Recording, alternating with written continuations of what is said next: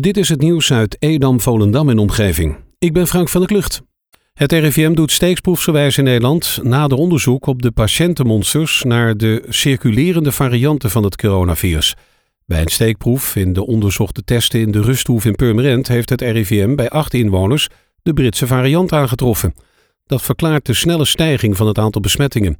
Ongeveer 10% van alle besmettingen in deze regio is de Britse variant. Dat is hetzelfde percentage als in andere GGD-regio's. De verwachting is dat dit de komende weken steeds per week zal verdubbelen.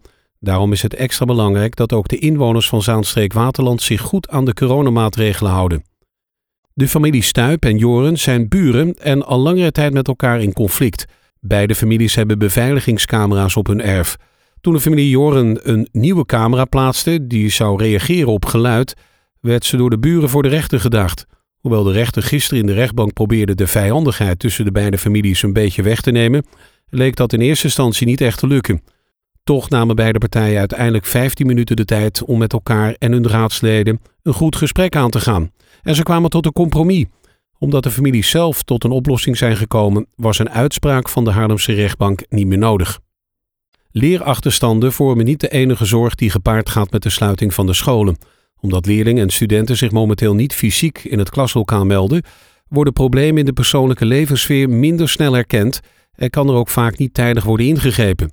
Hoogleraar kinder- en jeugdpsychiatrie, Anne Popma, adviseert scholen daarom intensiever contact met de leerlingen te houden. Medewerkers van verschillende zorginstellingen uit Zaanstreek-Waterland krijgen gratis een pakket met vers gebakken brood op hun werkplek bezorgd. De baksels zijn afkomstig van studenten van de Bakery Institute, een bakkersopleiding gevestigd in de oude Verkadefabriek in Zaandam. De vakschool in Zaandam organiseert drie keer per jaar een negen weken durende opleiding tot bakker of patissier.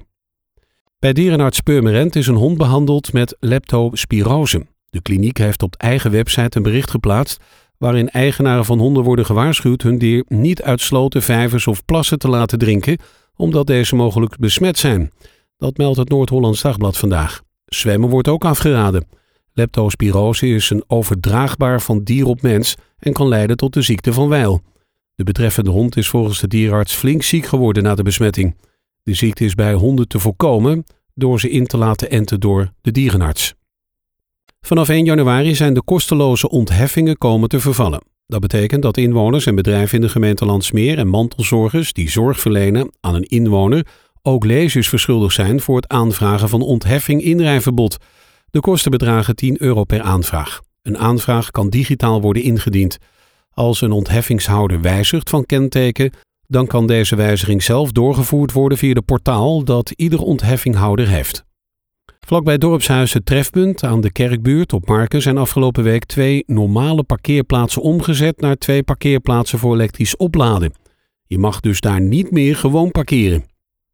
Het kabinet wil een avondklok instellen tussen half negen en half vijf. Dat heeft demissionair premier Rutte gisteren bekendgemaakt tijdens een persconferentie.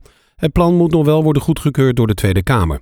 Daarnaast wordt het dringende advies om het bezoek te beperken tot één persoon per dag.